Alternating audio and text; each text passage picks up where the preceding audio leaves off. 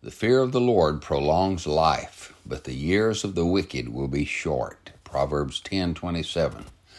The fear of the Lord here is not terror, but reverence.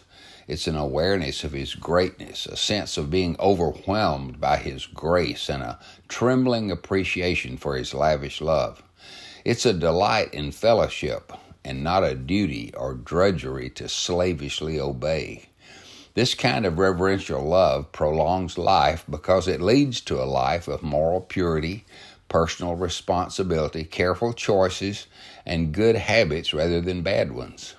The wicked often live in an opposite way. Their life may be characterized by impurity, irresponsibility, sinful choices, and bad habits. Now, this is a general principle, not a promise or a threat.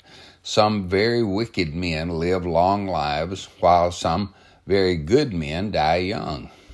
Never use a general principle to judge others or to boast in yourself.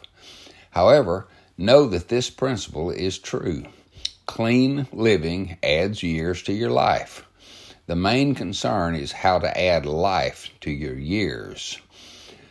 Jesus said He came to give life. Having real life is better than having long life. Father, thank You for true life through Jesus and for wisdom to live long lives too. Amen.